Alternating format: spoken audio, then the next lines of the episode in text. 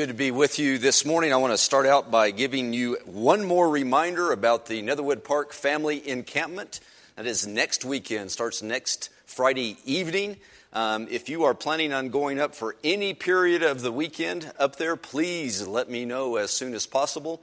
We'll be doing our shopping. We'll want to make sure that we have enough food for everybody. We'll want to make sure that we have cabin space for everybody. So please fill out one of the registration forms or send me an email and let me know that you plan on being up there and how many of you there will be and for what period of time you plan on being up there. And if you're not yet planning on going, I would encourage you to change your plans. Uh, come up. It's a wonderful time for us to be together. We really form a lot of new relationships. We deepen existing relationships we knock stuff on the floor that probably will be important later on.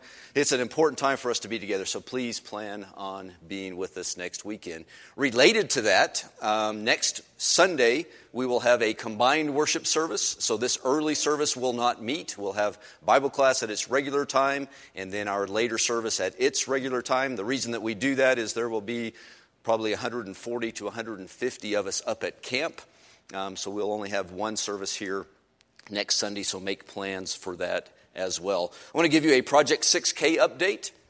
For those of you who may not know, Project 6K is our Bible reading challenge here at Netherwood Park Church of Christ. We have challenged ourselves as a congregation to read at least 6,000 books of the Bible in 2016, and as of today, we're up to 5,132 books of the Bible read as a congregation. So, good job keep up the good work. We will be passing the 6K point fairly soon, um, and we will go well past that, which is a, a great thing because when we started this, I think that I and probably others thought 6,000 books in one year was probably a very aggressive goal, and once again, I've underestimated all of you. So thank you for participating and immersing yourself in God's Word.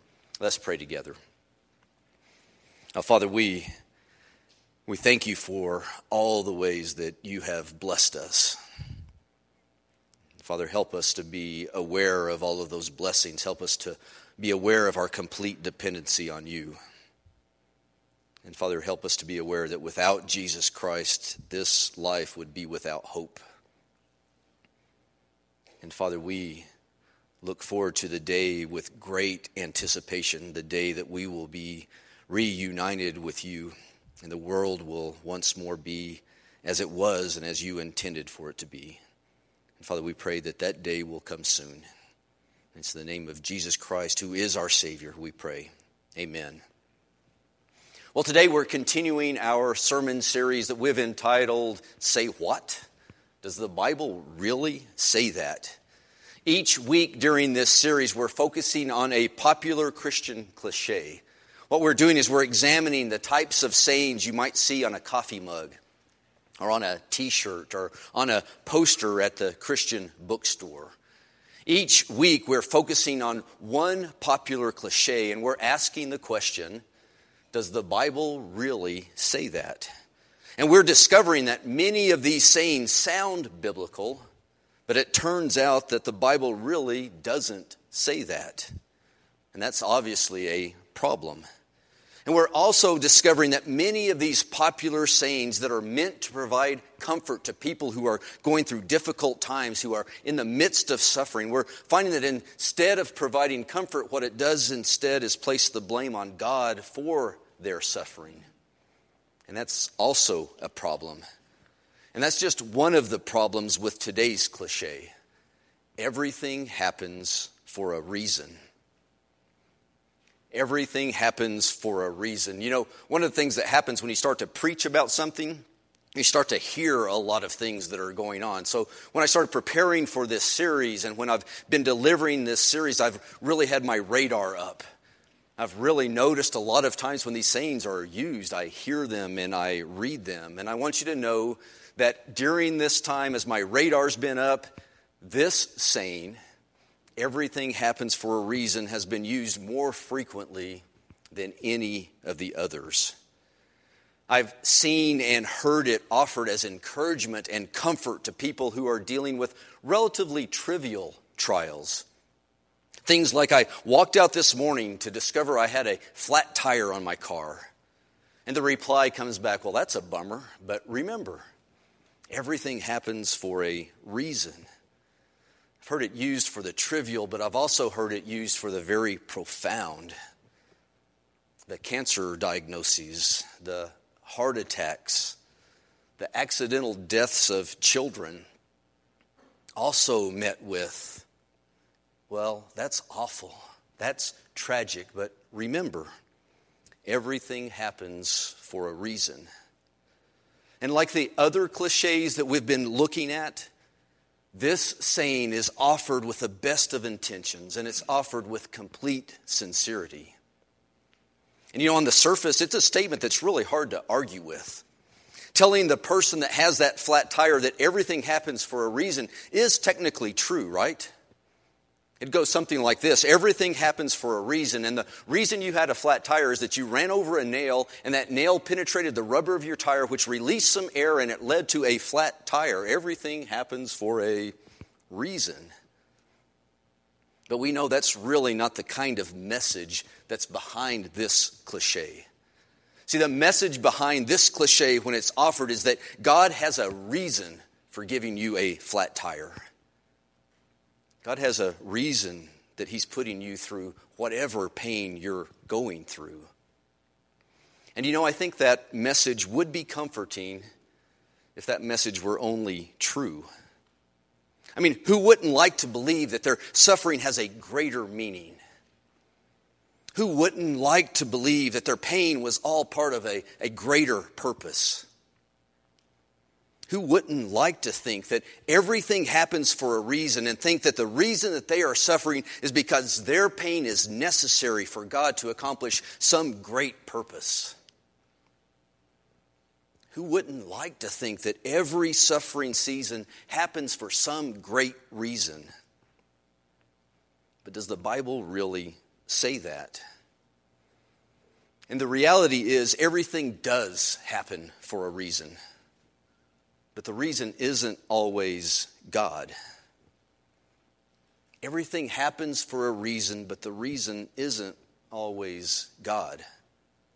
So let's talk about some other possible reasons that might be behind our trials.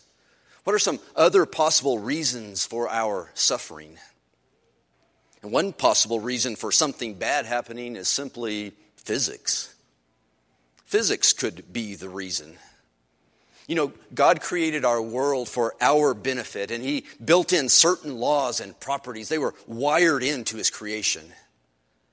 But many of those laws and properties that work for our benefit can also harm us. That's why there are safety rails at the edge of the Grand Canyon. That's why we teach our children that they should look both ways before they cross the street. It's why here in Albuquerque, especially during monsoon season, we caution people to stay out of the arroyos. Everything happens for a reason, and sometimes the reason is physics. So everything happens for a reason, but the reason isn't always God.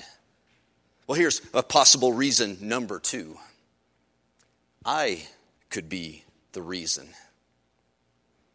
Everything happens for a reason, and the reason something bad happened to me could be because I brought it on myself. See if this proverb doesn't ring true. It's Proverbs chapter 19 and verse 3.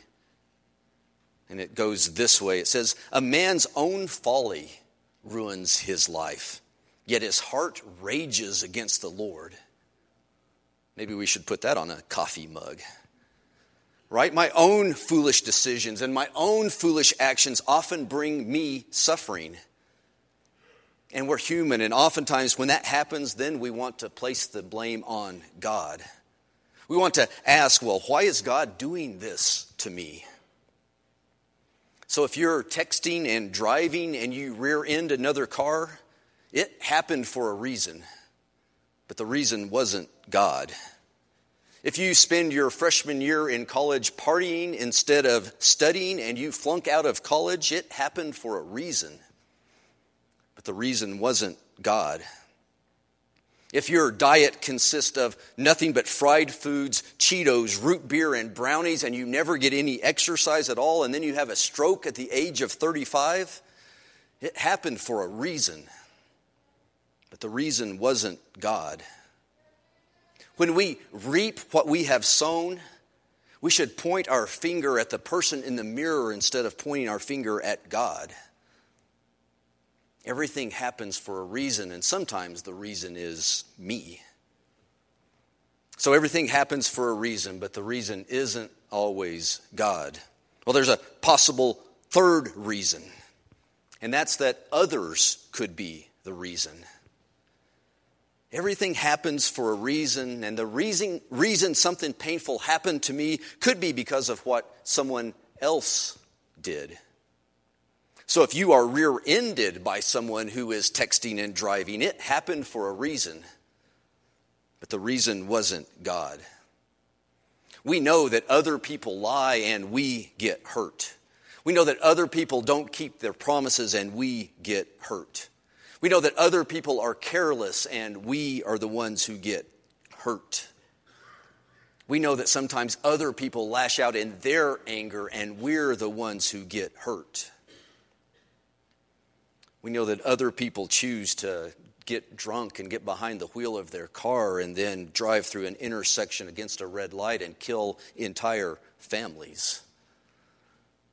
Everything happens for a reason, and sometimes the reasons are the actions and the decisions of other people. So we know everything happens for a reason, but the reason isn't always God. Well, possible reason number four Satan could be the reason. Everything happens for a reason, and the reason that I'm suffering may be because of what Satan has done or what Satan is doing.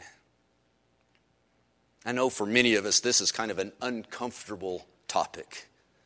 I know that many people want to debate whether the devil is real.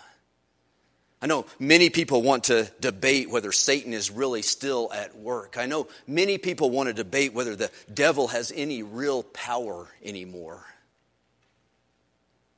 And I want you to know that when I read my Bible, I see that Jesus believed that the devil is real. And Jesus believed that Satan is at work. And Jesus believed that Satan is an enemy with real power. And if Jesus believed all those things, then I'm more than willing to accept that those things are all true. We read about Jesus' real temptation by Satan in the wilderness. We read Jesus' teachings about Satan's power and his deceitful ways.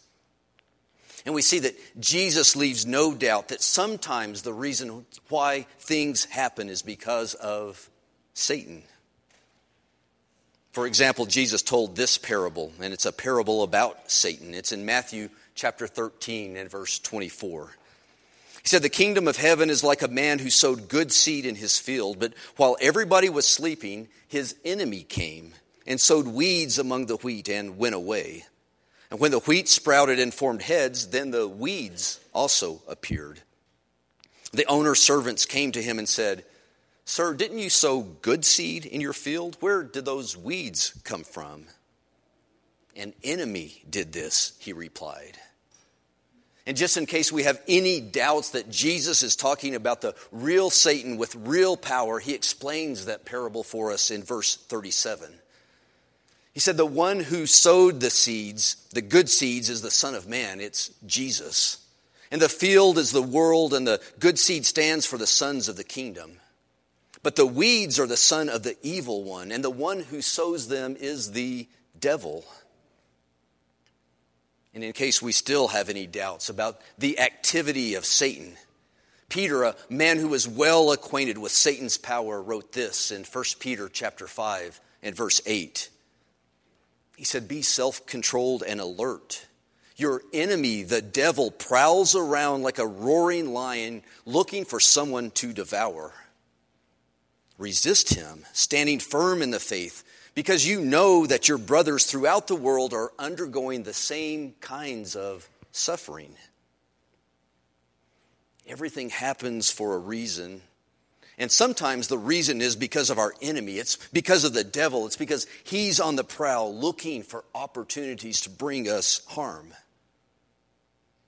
You see, spiritual warfare is a reality for all of us, it's a reality for all Christians. And our enemy, the devil, he likes nothing better than to see us point the finger of blame at our God instead of pointing the finger of blame at him, our enemy. And with Satan on the prowl, bad things happen. Triggers are pulled, planes are flown into buildings, bombs are detonated outside of courthouses. Everything happens for a reason, but the reason isn't always God. There's a fifth possible reason, and that's fallenness. Fallenness could be the reason. Everything happens for a reason, and sometimes the reason things happen that are bad, they happen to us is because we live in a fallen world. We need to understand something about our world. The world that now is, is not the world that was. There's this beautiful but now heartbreaking image of the world that was, the world before Adam and Eve rebelled against God. It's captured in just two sentences in Genesis chapter 1. And it says, God saw all that he had made, and it was very good. And there was evening, and there was morning the sixth day. That's the world that was. Very good in God's eyes. But this is the world that is. Romans 8, verse 20. Paul writes, For the creation was subjected to frustration, not by its own choice, but by the will of the one who subjected it, in the hope that creation itself will be liberated from its bondage to decay and brought into the glorious freedom of the children of God. And we know that the whole creation has been groaning, as in the pains of childbirth, right up to the present time. The world that was very good. The world that is, is decaying. The world that was, was very good. The world that is, is groaning. See, everything happens for a reason, and sometimes the reason is because we live in a fallen world that isn't what it was. And in our fallen world, cancer attacks innocent people. Arteries become clogged with plaque. Tsunamis kill innocent men, women, and children. See, creation is broken, and we can't expect it to behave in any other way. Everything happens for a reason, but the reason is not always God. But we like to say, well, God may not have caused something to happen, but couldn't He have prevented it from happening? Couldn't the God who is seated on the throne have, couldn't he have intervened and kept those bad things from happening? Why didn't God cause that gun to misfire? Why didn't God disable the car of that drunk driver? And we wrestle with those kind of questions, don't we? We wrestle with the activity and the inactivity of God in our world. And just in case you thought I was going to clear up and answer all those difficult questions today, I just want to assure you I'm not. You see, we're going to continue to wrestle with those difficult questions, just like the generations before us have wrestled with those questions, and the generations after us will wrestle with those questions. But just because we don't have clear answers doesn't mean God hasn't given us direction. And for some direction, I want to take a quick look at the story of Job. Most of us are at least somewhat familiar with the story of Job. Job was a good man. Maybe he was the very best man of his time. In many ways, Job was the apple of God's eye. But Satan had a very different view of Job. Satan was convinced that the only reason that Job was faithful to his God was because God had protected Job and God had blessed Job in countless ways. So God gave Satan permission to put Job to the test. And in a series of events, Job lost everything. Lost everything but his life and his wife. He lost his children. He lost his possessions. He lost his health. Everything but his life and his wife. And interestingly enough, Job never knew why these things had happened. Oh, Job believed that everything happened for a reason, but he never knew what the reason was. So, Job doesn't really answer the question why do people suffer? Instead, what the book of Job does, it addresses this question Will people trust God when they don't know why? when they don't know why they are suffering. And for us here and now, that's the much more important question.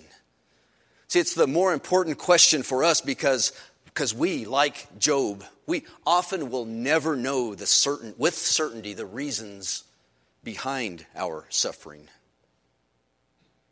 So, Job, the story of Job, forces us to confront this vital question will we, as followers of Jesus Christ, will we, as children of God, will we trust our God even when we don't know why we are suffering? Will we be like Job, who lost everything but kept his faith in his God? See, Job desperately wanted to know the reason. If you'll recall, his friends were sure they knew the reason. Their counsel to Job was this Hey, Job, everything happens for a reason. And the reason these things have happened to you must be because of your sin. But God had very different counsel for Job. God listened patiently to Job's questions. He listened patiently to Job's complaints. He listened patiently to Job's groaning. And he had a very different counsel for Job. And God's counsel was this I am God, and you are not. God's counsel was, My ways are not your ways. The Lord's counsel to Job was this Job, I don't have to exercise my sovereignty in a way that makes sense to you. He is God and we are not. His ways are not our ways. His ways are higher, His ways are deeper. And most often, His ways will remain a mystery to us. And God the Creator doesn't owe it to us, the created, to act in ways that make sense to us. And so when Job listens to God and then Job responds to God's counsel, Job also teaches, teaches us how to respond when we simply don't know why. Job 42 1.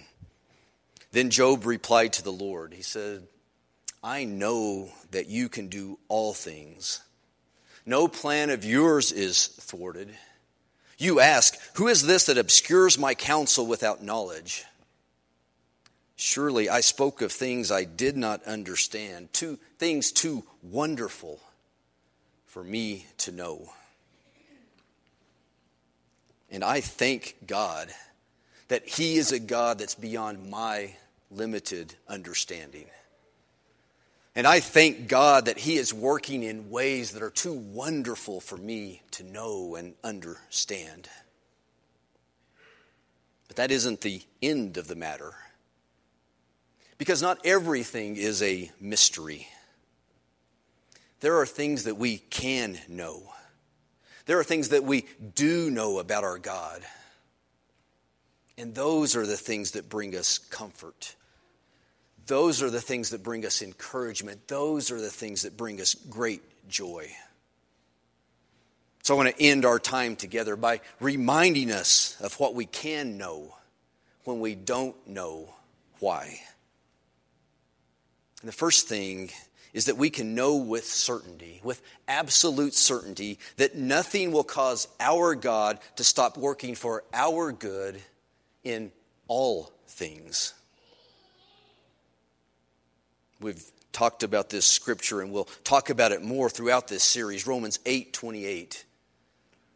Paul reminds us that we can know in all things God works for the good of those who love him who have been called according to his purpose. We can know that no matter what happens, no matter why it happens, God is working for our good when it does happen. The second thing that we can know we can know that our faith in God's sovereignty and our faith in God's goodness doesn't require us to pretend that bad things are really good things. In the midst of our suffering, we don't have to search for a silver lining. We don't have to search for a bigger purpose or a greater meaning in our suffering. That isn't the definition of true faith. See, true faith trusts that God is working now and will make all things right make all things right someday. But we don't have to pretend that those things are right today. True faith knows that God hasn't promised immunity to those of us who love Him. But true faith knows that God has promised eternity to those of us who love Him.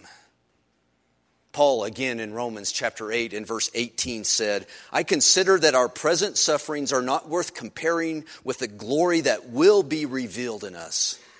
The creation waits in eager expectation for the sons of God to be revealed.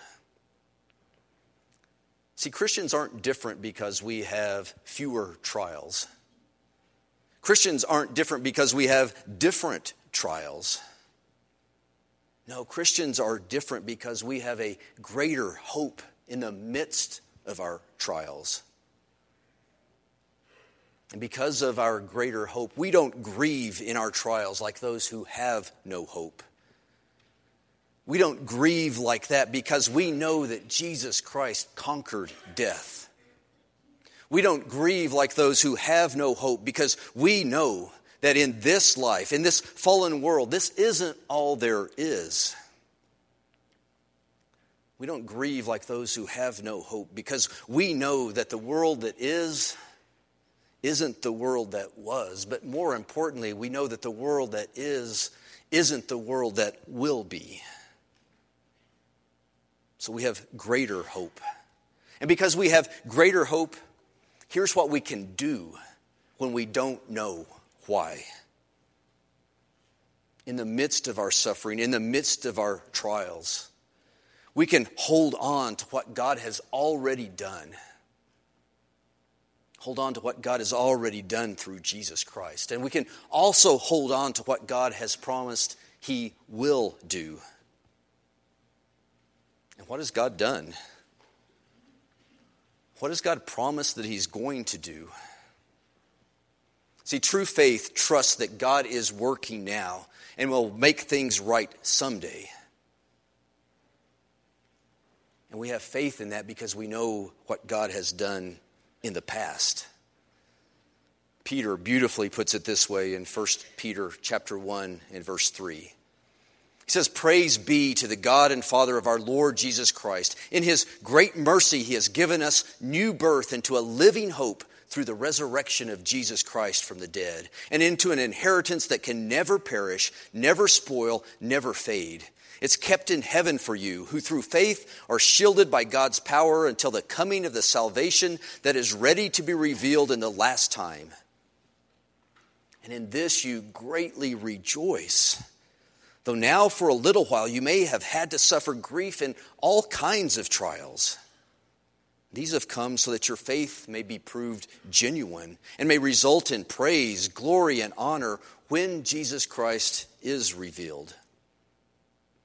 And though you have not seen him, you love him. And even though you do not see him now, you believe in him and you're filled with an inexpressible and glorious joy. And you're filled with that joy because you're receiving the goal of your faith, the salvation of your souls. What do we hold on to in the midst of our trials, in the midst of our struggles? We hold on to what God has already done. God raised Jesus from the dead. What do we hold on to in the midst of our trials, in the midst of our suffering, in the midst of our struggles? We hold on to what God has promised He will do. And He's promised to save our souls for all of eternity. And that's how our hope can overcome the mystery and the misery of our trials. So let me end by saying this. The next time that you're given that privilege, the privilege of, privilege of walking along beside someone who is in great suffering, first of all, don't feel like you have to say anything at all. But if you do speak, don't speculate on the reasons why something happened. Instead, speak hope Speak the hope that's found in the work of God. Speak the hope that's found in the resurrection of Jesus Christ. Speak the hope that's found in the promise of eternity with our Father in heaven. Let's pray together. Father, you are God. Father, you are alive and working. Father, it's in you that we live. And it's because of you that we're able to survive this fallen world. Because you are the great I am. Father, last week we saw that many of us are dealing with many trials, many struggles, much suffering. And Father, I pray over all of us that you will give us great hope Great hope because of what you have done. You raised Jesus from the grave. And great hope in what you will do. Save your children for eternity. Father, thank you for that hope and give us a greater hope. And Father, we look forward to the day we will spend eternity with you. It's the name of Jesus, who is the Christ, we pray. Amen. Let's stand, let's sing to our God who gives us hope.